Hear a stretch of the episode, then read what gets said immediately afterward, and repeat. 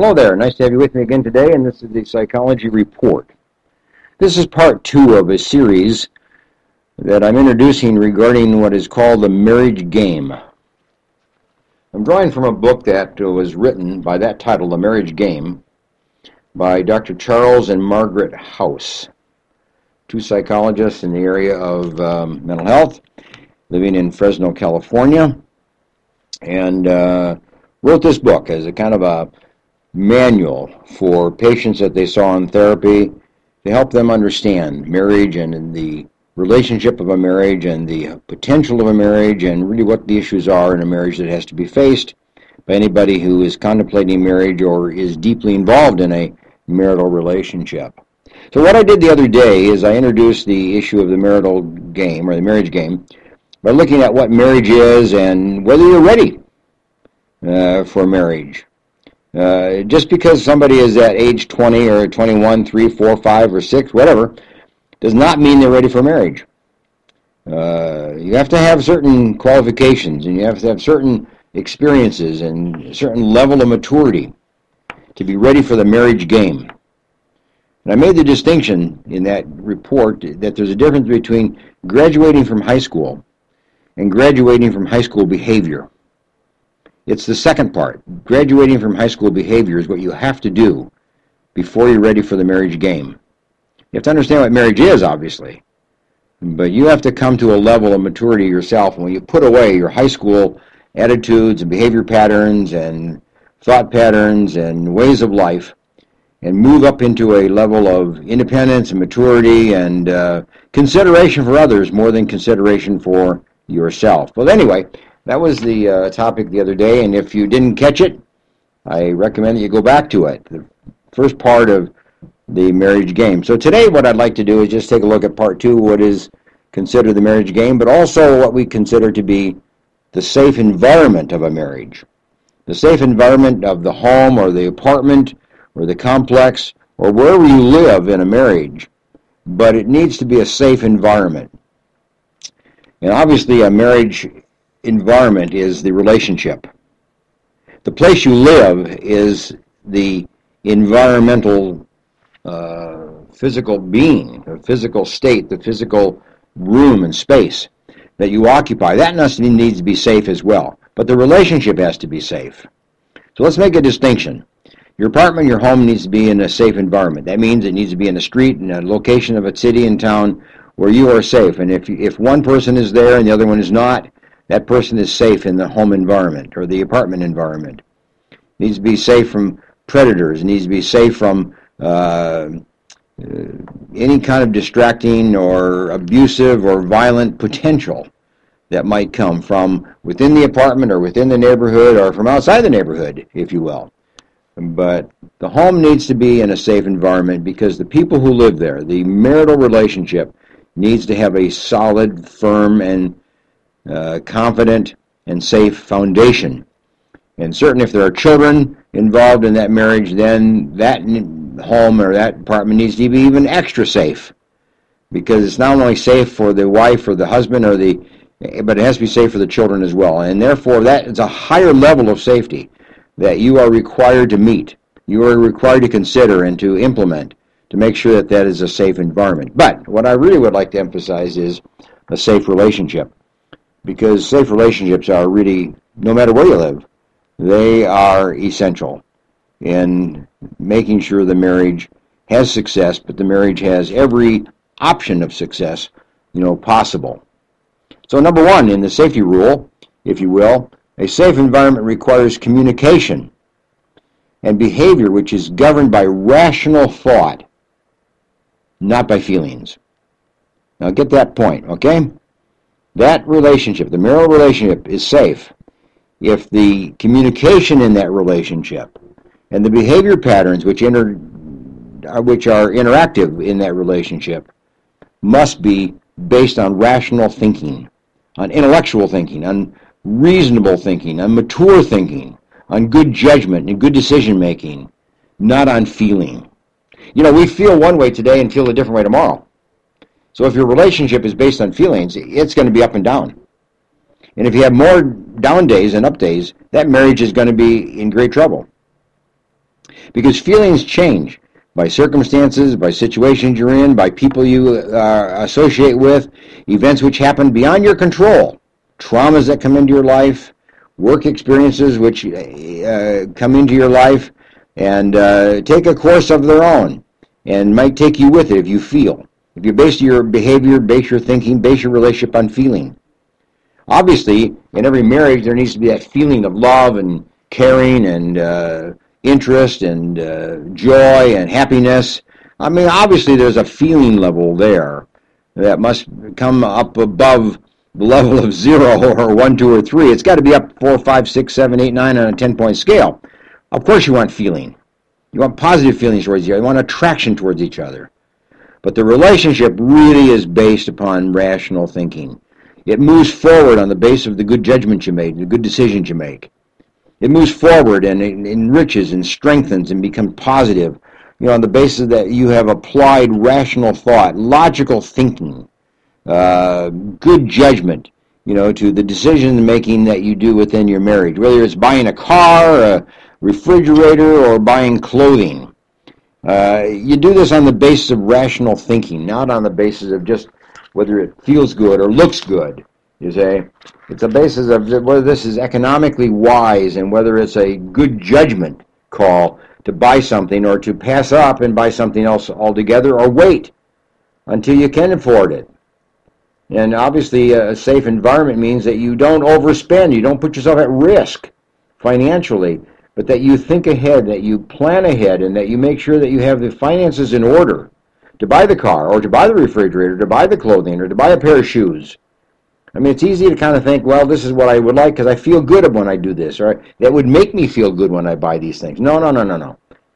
Is it a good judgment to make at the time? Are you able to handle it financially? Are you able to handle it in a manner that would not put you at risk or put you at a point of conflict one with the other?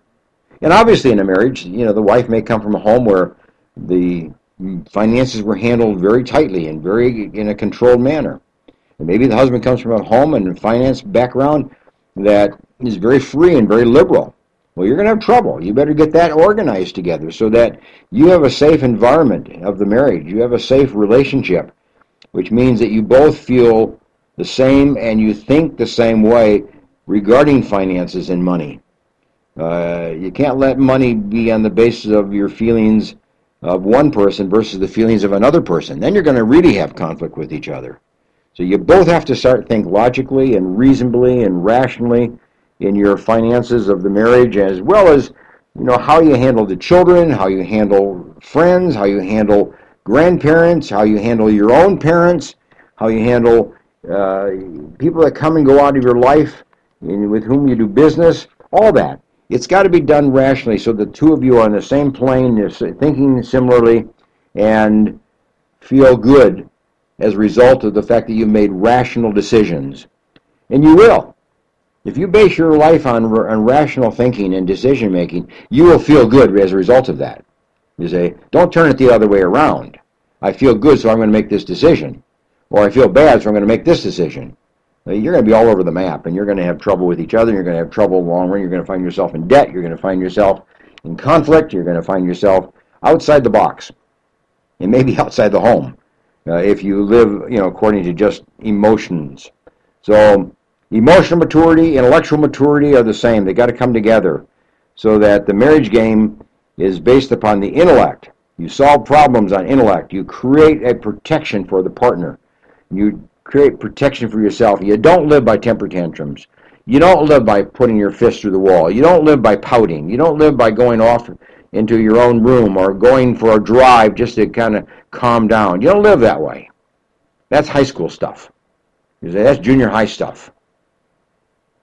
You live in the marriage game, which is a mature living, and you come together on what is best in the interest of both of you, and what is intellectually wise, and what is smart. It's called smart living, smart daily living. Okay, so that's safety rule number one. Okay? You want a safe environment. That is, the relationship must be safe, not just the place where you live is to be safe. And now, number two is a safe environment recognizes the importance of tenderness, kindness, and compassion. Here's what that means You have a safe relationship when it's based upon kindness because there's no fear. It's the absence of fear. You can't have fear in kindness or in a kind environment. They don't mix. So if you don't have kindness, you may have fear, obviously. But if your environment, your relationship is based upon kindness, fear leaves. Fear evaporates, if you will. It's the same thing with compassion. You have compassion one for the other. Fear leaves. You say doubt leaves. Uncertainty leaves. Unsureness leaves. Because compassion draws people together. Harshness draws people apart. So you want to make sure that that relationship is safe because it has tenderness in it, kindness in it, and compassion in it. So that we don't use profane words. We don't use profane language. We don't use profane jokes. You know, we don't live our life on the basis of threat and dominance and um, demands. That, that's the absence of caring. That's the absence of tenderness. Those are harsh ways to live. Those are harsh uh, lifestyles uh, to create and to live within. You can't do it very long. Those are short-lived relationships, whether you're dating or whether you're in a marriage game. But if you're in a marriage game, kindness, compassion, tenderness must prevail and must be the strength of that marriage and the basis of that relationship. It must define the relationship. It must magnify the relationship. It must mirror the relationship to the world. Other people that look at you must see kindness, must see compassion. You see? And then they're going to be attracted to you, and that brings friendships into your life. That brings people into your life. Where harshness sends people away.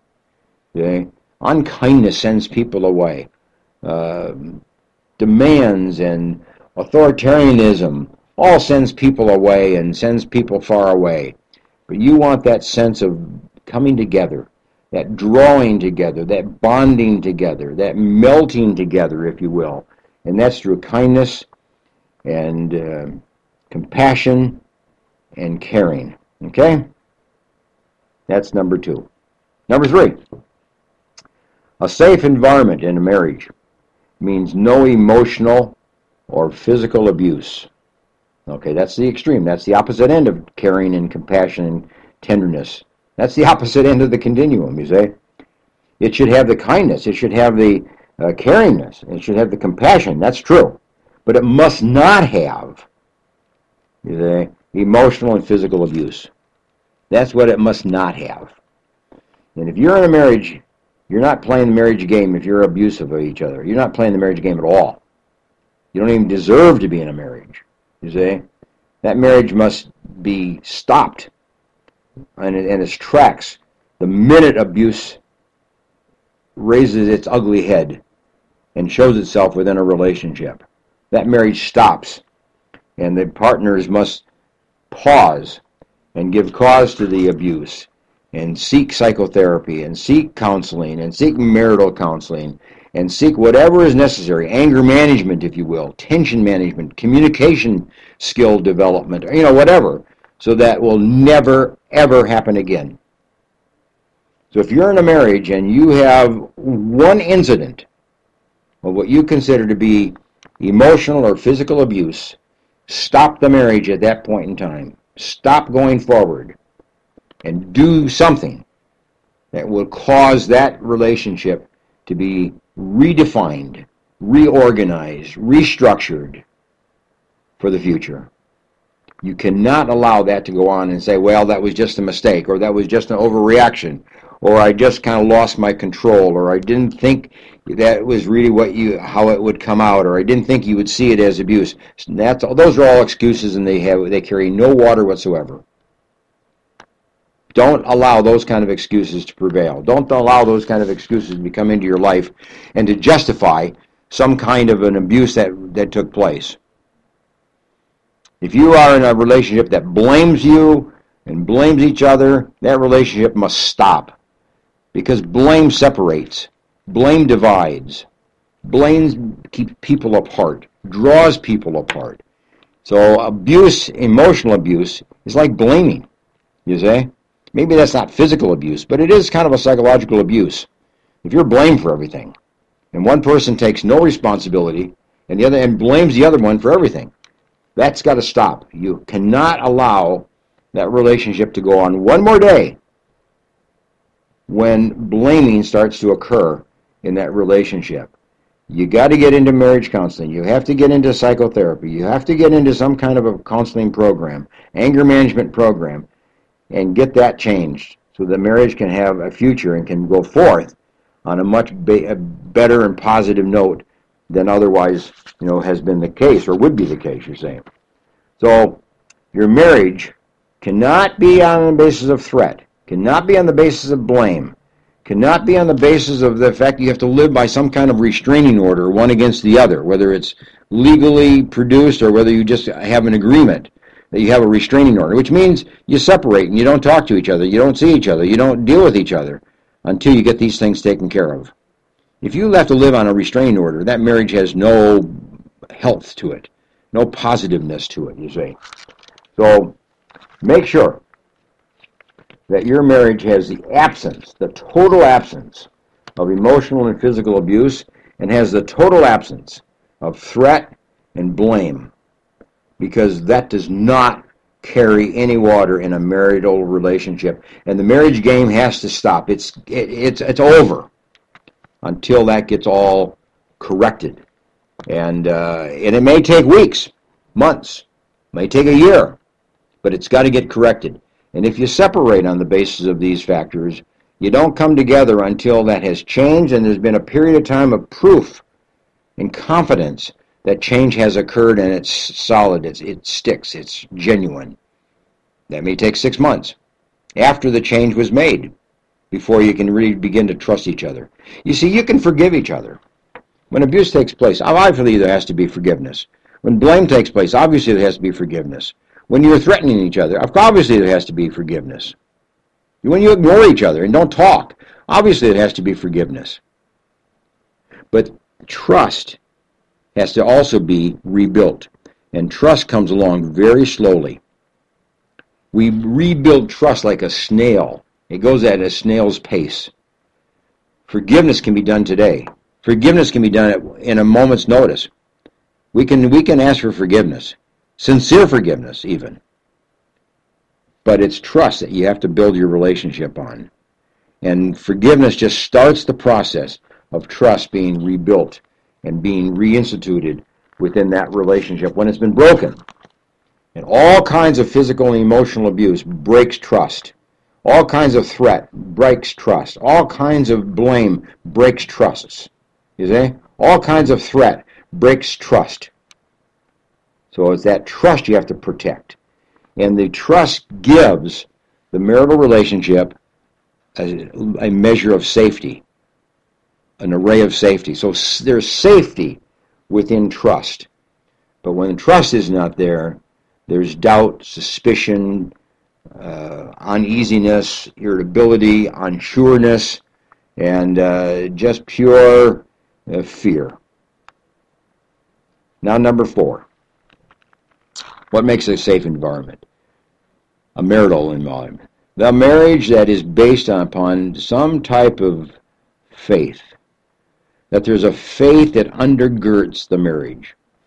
That faith needs to be personal. That faith needs to be interactive. That faith needs to be daily. That faith needs to be live and well. Needs to be mutually shared. And whether you go to one church or another church or a different church or however you do your church thing, there has to be a basis of Christian faith that underrides every marriage. For that marriage to have a level of safety. Because religion does provide a measure of safety to people. Because by living according to the tenets of Scripture, living according to the tenets of one's Christian faith, living according to one's tenets of one's church provides a sense of safety because it's based upon loving each other, it's based upon caring for each other, it's based upon compassion for each other. You know, faith is based upon these kind of factors of thoughtfulness and of carefulness and of and of sharing a joy together and sharing of richness of goodness together so that there is a, a relationship that grows and develops rather than shrinks and becomes uh, inward and maybe even dies. Faith gives life, gives life to the marriage, gives safety to the marriage, gives freedom to the marriage, gives joy to the marriage, gives opportunity to the marriage, and brings a marriage together. And brings it into a sense of feeling safe, but also feeling comfortable and feeling confident and feeling futuristic in your thinking. So that the wisdom of that marriage, the, the wise basis of that marriage, will flourish and thrive.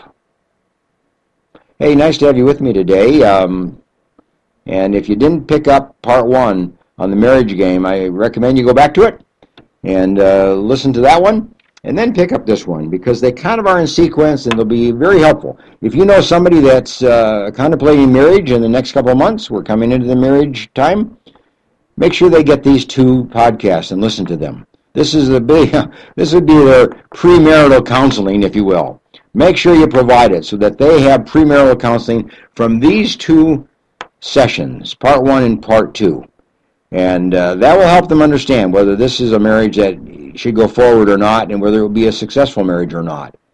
So make sure this becomes available to them. And if you know somebody that's recently been married, Give them this podcast. Have them listen to these two podcasts and reevaluate where they are in their marriage. Because even a marriage that's maybe a year old or six months old might be able to be strengthened by listening to this podcast and to the one that we did the other day.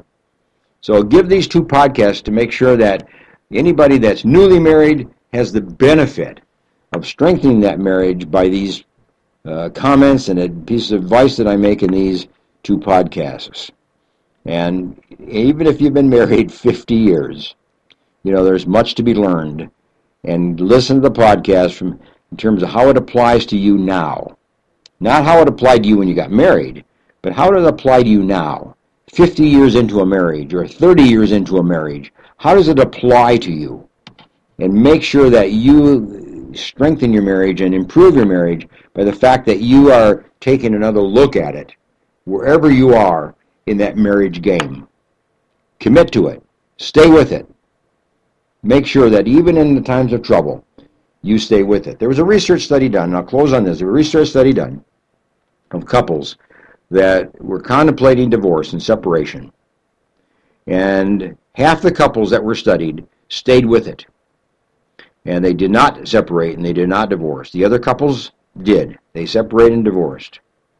And when they went back and talked to them, Five years later, the ones that stayed with it said they were glad they did. And the ones that did not stay with it uniformly said they were sorry they did not stay with it. In other words, five years later, you'll be glad you stuck with it, even though you're going through some tough times. Okay, this has been the Psychology Report. Glad you with me. Go to my website, booksbyhedberg.com, and uh, pick up a book there. You got Father's Day coming. Uh, my book, Lessons from My Father, would be a great book to give your father for Father's Day. So it's booksbyhedberg.com. Bye for now.